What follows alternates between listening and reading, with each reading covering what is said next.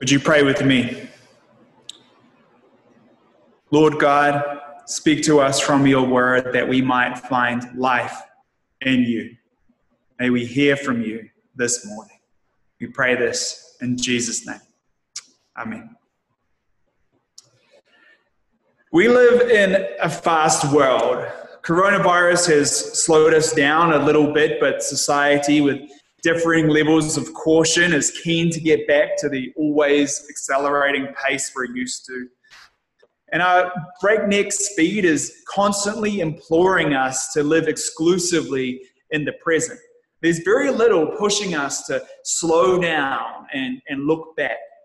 And we suffer for this because when we're only really seeing our immediate context, we actually have a little thin slice of information by which to assess reality. Our judgment is impaired and we lack perspective. Our Old Testament reading today is from Nehemiah 9. This chapter is one of many stopping points throughout the biblical narrative where the narrative stops and the people take time to recall and interpret by the Spirit of God what has gone before. So, in light of this, we today are asking what can stopping to reflect teach us about God and His character? And what can it teach us about us and our character? God willing, as we look into Nehemiah 9, we can learn the importance of stopping to reflect, to interpret what has gone before, so that we do not deceive ourselves. Now, we're really good at deceiving ourselves. I work primarily with law students, so I'm going to pick on them. You know, there's a strong narrative in law school that everyone is really, really busy. And it's true for a lot of them. It's not actually true for all of them, but nevertheless, the narrative is secure. You are busy. And when you're busy, you start building up a list of all the amazing things you could do with your life if you just had a bit more time.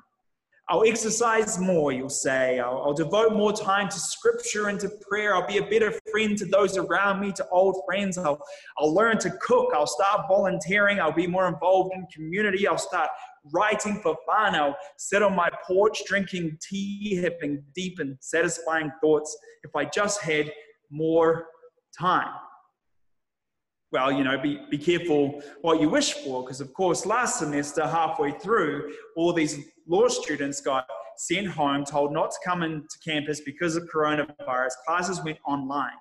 And for most people, they suddenly had a lot more space in their life, a lot more time. Now, I know this corona tide hasn't given everyone more time. If you've got kids who are sent home from school, you haven't really had much chance to perfect your sourdough pre-fermentation process. But for many of these law students, they got to do a social experiment on themselves. How did their visions of what they would do with more time square with their actual practice? And it may not surprise you to hear that there was a gap between their hopes and their reality. Results varied. Some were able to implement some of those things that they thought they would want to do.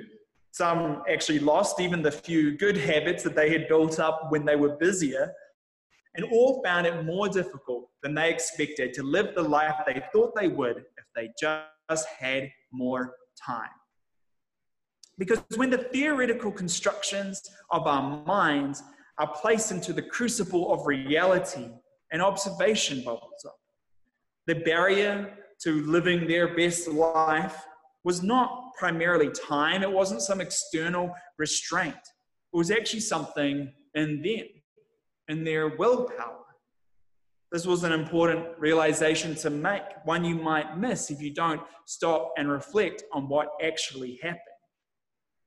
Now, I'm picking on these poor law students, but of course, this isn't about them. I'm about to pull the old Romans 2 switcheroo on all you all.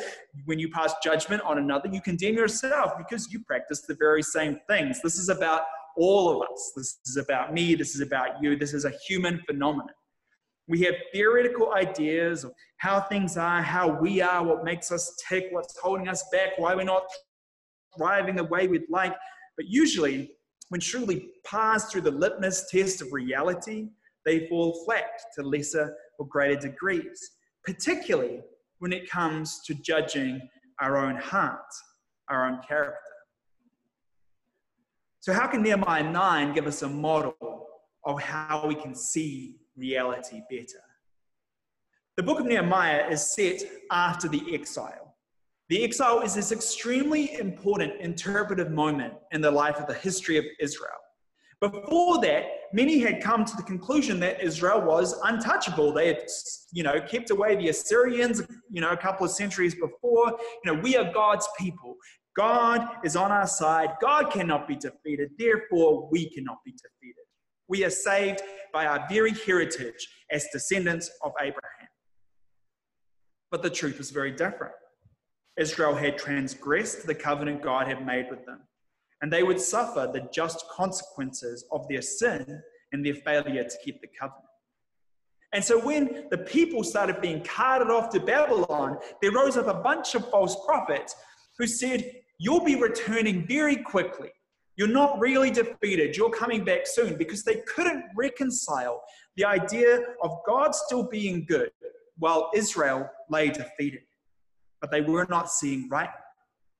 In stark contrast, Jeremiah stands up and proclaims that Israel was in exile because God is good, not despite of it. God is God of Babylon too. And though Babylon is an evil empire, God used Babylon as his instrument to mete out his justice. It would be 70 years of exile, a lifetime. But yes, God's mercy and faithfulness would not be exhausted, and they would ultimately prevail. The people had not kept their side of the covenant, but God would keep his. He would be faithful. And so when the latest empire, Persia, took over, they sent Israel back to their land, back to Jerusalem to rebuild it. And it's at this moment of restoration that we meet this narrative in Nehemiah. And at this point, it was essential that they understood their history rightly and they knew what it revealed about God's character and what it revealed about their character. We didn't read the whole chapter uh, for time's sake, but the story starts with God and creation. It moves through the calling of Abraham, through the Exodus, the giving of the law, entering the promised land, and on through Israel, his, Israel's history. And throughout, the pattern is clear God is faithful, God is merciful, God never fails to restore his people. But we are repeatedly stiff necked presumptuous, stubborn, disobedient.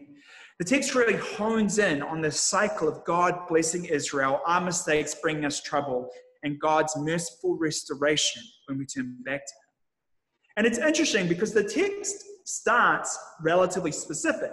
It's talking about Abraham, about Moses, about Egypt. But as the storytelling amplifies, it actually loses its specificity.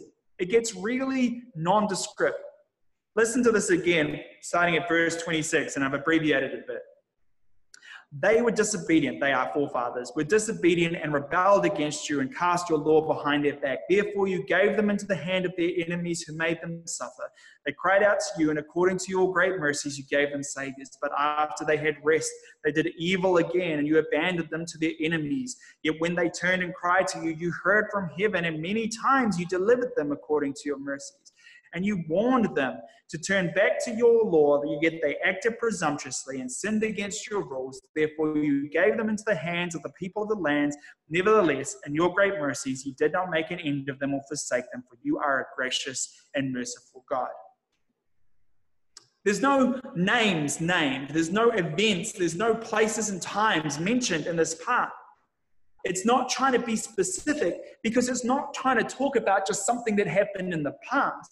It's trying to expose the pattern that is at risk of continuing to this day a pattern of our behavior and character and a pattern of God's behavior and character. This is the past revealing the present. This is what is at risk here and now. This is what we must actively respond to today. And the people in Nehemiah 9 respond by reaffirming their dependence on God, by reaffirming the covenant. Those who cannot remember the past are condemned to repeat it, as it is said. If the pattern is not good, you have to notice it to break it. We need to stop and deliberately reflect on the reality of the past to counteract our constant delusion that somehow the future will be different, better, without anything changing. I have a little joke that past Pete is a slacker who should have used his time better. He's, he's the worst. But future Pete, oh, future Pete, I'm very thankful for future Pete. He's entirely diligent, competent, and more than capable of managing anything that's left for him. I, I like future Pete. Whatever the case, present Pete deserves a break. The, the delusion at the core of that joke is that with, with no intentionality, I'll magically be more responsible in the future than anything that the past has demonstrated. Things will be different. This is a pretty broadly distributed uh, delusion in differing ways, an overestimation of our character, which is not rooted in reality. And I think it affects us when we're not paying attention. I know an example for me is that I can be tempted to think that my life would be better without God. That if I wasn't weighed down by the restraints of faith and through my natural brilliance or something, I would soar like an eagle if I didn't have to care about the big picture things of God or didn't feel compelled to be committed to the Christian community even when it's hard, if I didn't care whether people knew God, if I could turn off the switch of, of having to love people, if I could define my own sense of right and wrong unhindered, if I didn't have all these obligations, then, then I would truly be free. And being free, I would make of myself, of course, an amazing life. It's the ancient lie of the serpent. You know, you are more dependable than God is. Declare independence from God and flourish on the strength of your own back. And so long as I'm not paying attention, so long as I don't test it against reality, I can be tempted by this thinking. But as soon as I stop and actually consider how I actually have acted when I don't have any restraints or exterior sources of purpose, when I have no sense of duty, then my delusion falls apart pretty rapidly. You know, I'd like to think that future Pete, without any obligations or restraints, will of course pursue amazing, meaningful ventures and be at peace with whatever level of success he has. Never mind the fact that past Pete, whenever he's managed to break the shackles of responsibility for a time, he mostly just watched funny animal videos on the internet or rewatched The Office again and felt kind of sad. I mean, of course, past Pete did that. He's, he's kind of a loser. But when I stop to reflect, it's obvious how much I would flounder without the life God has called me to. But I've got to stop and reflect. And it's important to reflect not only to get a right estimation of ourselves, but to remember all the things God has done in our lives. You know, God has shown up in my life in profound ways. In the family He's given me, the pathway He's led me on towards my current vocation, financially, providing in health matters in my family, showing up in His presence. Pretty much everything I value in my life is intimately connected to my faith in God. But it's amazing how absent all this can be in my mind when the delusion sets in, how forgetful I can be, how disconnected I can be from the reality of God's goodness. We can be amazingly forgetful of what God has done. I've watched as friends personally experience powerful miracles, truly miraculous healings, powerful experiences of God's presence, only to slowly drift away from the faith. I think this is why Jesus was never that interested in giving people a sign when they asked for it. You know, it's not that they deny the healing, particularly, or deny the experience that they had. They just think about it less and less as they determine how they want to live their lives. You know, in the desert, Israel forgot the mighty deeds God had done in Egypt. And sometimes I wonder how many times God has answered my prayers, but I didn't even notice because I forgot that I prayed for it. Without reflection, we do not give God the due that is owed to him for his mercy and grace that he's shown us. By ourselves, we naturally inflate our own character and deflate God's character. We need to stop and reflect on what's gone in the past, interpret it with God's own spirit so we can test our instincts against the crucible of reality, cutting down our bloated estimations of ourselves and magnifying our anemic estimation of God. Because when we do this, we uncover the gospel, the good news that sets us free. This is what happens in Nehemiah 9. It would have been so easy, having rebuilt Jerusalem, built up its high walls, to go back to a sense of security which was dependent on our own supposed greatness, our ability to build great walls, with maybe God passively blessing our greatness. But that's the anti gospel, the untruth which deceives us by telling us that we've got it all sorted with no or minimal effort from God. And it comes with the veneer of something we want to hear. You're great. You're self sufficient. You've got it sorted. It sounds good to our ears, but if we stop and reflect on what that untruth has done to us in the past, it exposes the lie.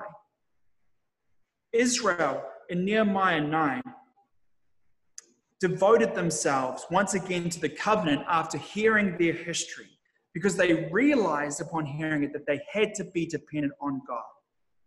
Because when we seek to be dependent on ourselves in practice, it destroys us, as it did for Israel. We end up weighed down by the weight of justifying our own existence, and we leave a trail of brokenness on ourselves and on others whenever we try to justify our own existence on the strength of our own backs. In Nehemiah's time, they may not have had the fullness of the gospel because Jesus had not come yet, but the character of God was the same. And the strands of the gospel, which would be fulfilled in Jesus, were there. We are trapped in our brokenness. And God, being a just God, cannot ignore sin. But due to God's generous character, his mercy and his grace always have the final word. And he is inviting you now, regardless of your past failings, to turn from sin, to repent, and to devote, devote yourself to him and find life.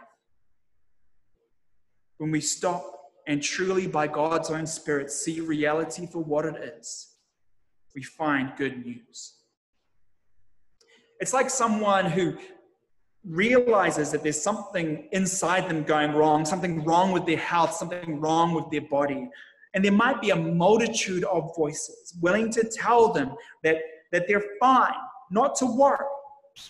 And it might feel like that's what you want to hear everything's fine, but it does not satisfy. And following that advice is potentially disastrous. What that person really needs is the qualified specialist who can give an accurate satisfying diagnosis which matches reality and a comprehensive cure. That is good news, what the specialist gives. And when we refuse to reflect, we end up satisfying ourselves with the multitude of voices, internal and external, which only put a superficial layer of smoothness over our reality. But when we stop and truly reflect and see rightly, we are better equipped to hear the voice of the one qualified specialist, the one true physician of our souls, Jesus Christ. And he gives us an accurate, satisfying diagnosis which matches our reality. And he gives us a comprehensive cure. That is good news. If we cannot stop to see reality for what it is, we cannot see the gospel for what it is. So, how then shall we go about reflecting on reality as it has been in, in the past? The practical suggestions on how to do this, I think, are, are relatively well known and straightforward. I don't think this requires too much imagination. I think it requires implementation. Get a journal, use it, set up regular times to stop and reflect, keep those times, protect them. Decide a structure, pick questions you want to regularly ask yourself, use others to ask you those questions, get a spiritual director, get in a triad, make choices about how you live your life that make sense of that reflected reality, not following the whims of the delusions of a mind stuck only in the present tense. But I do want to throw in one particular suggestion in the mix because I think it's often missed. And it's this monthly quiet days.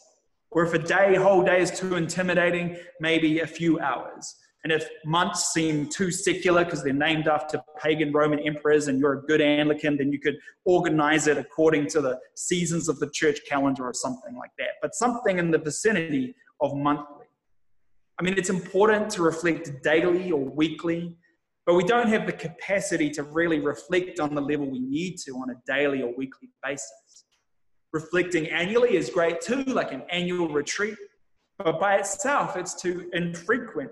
We end up putting pressure on ourselves to solve all of our problems in one big go, and we make these big, bold commitments that for the entire year or for the rest of our lives, and we can't keep them, and we feel guilty. You know, New Year's resolutions tend to last about one month. I think monthly is a good rhythm. If you prioritize it, you can take extended time each month to really reflect properly. And you can commit to, to new habits, new responses to God as an experiment for the next month. In my experience of doing this the last number of years, it's a much more grace filled process. You're more likely to keep your commitment for one month or one season. And even if you fail, you experience less guilt because you can just come back to it next month and continue iterating. So I encourage you to consider implementing monthly quiet days into your routine of reflection. But regardless of how we do it, we need to stop and reflect on what God has done and who we have been so we can counteract our propensity to delude ourselves, choosing instead to see reality for what it is and live in a way that makes sense of the reality, not of the delusion. In doing so, we find good news, a clear and accurate diagnosis for our basic unease, alongside God's all encompassing cure in Christ Jesus. Will you join me in prayer? Heavenly Father, thank you for all that you have done throughout history and in the lives of all the people gathered here online. May we see what you have done and see ourselves rightly so that we might turn to you in full dependence and find life there. Lord, we turn to you, for you are the source of life. Pray this in Jesus' name. Amen.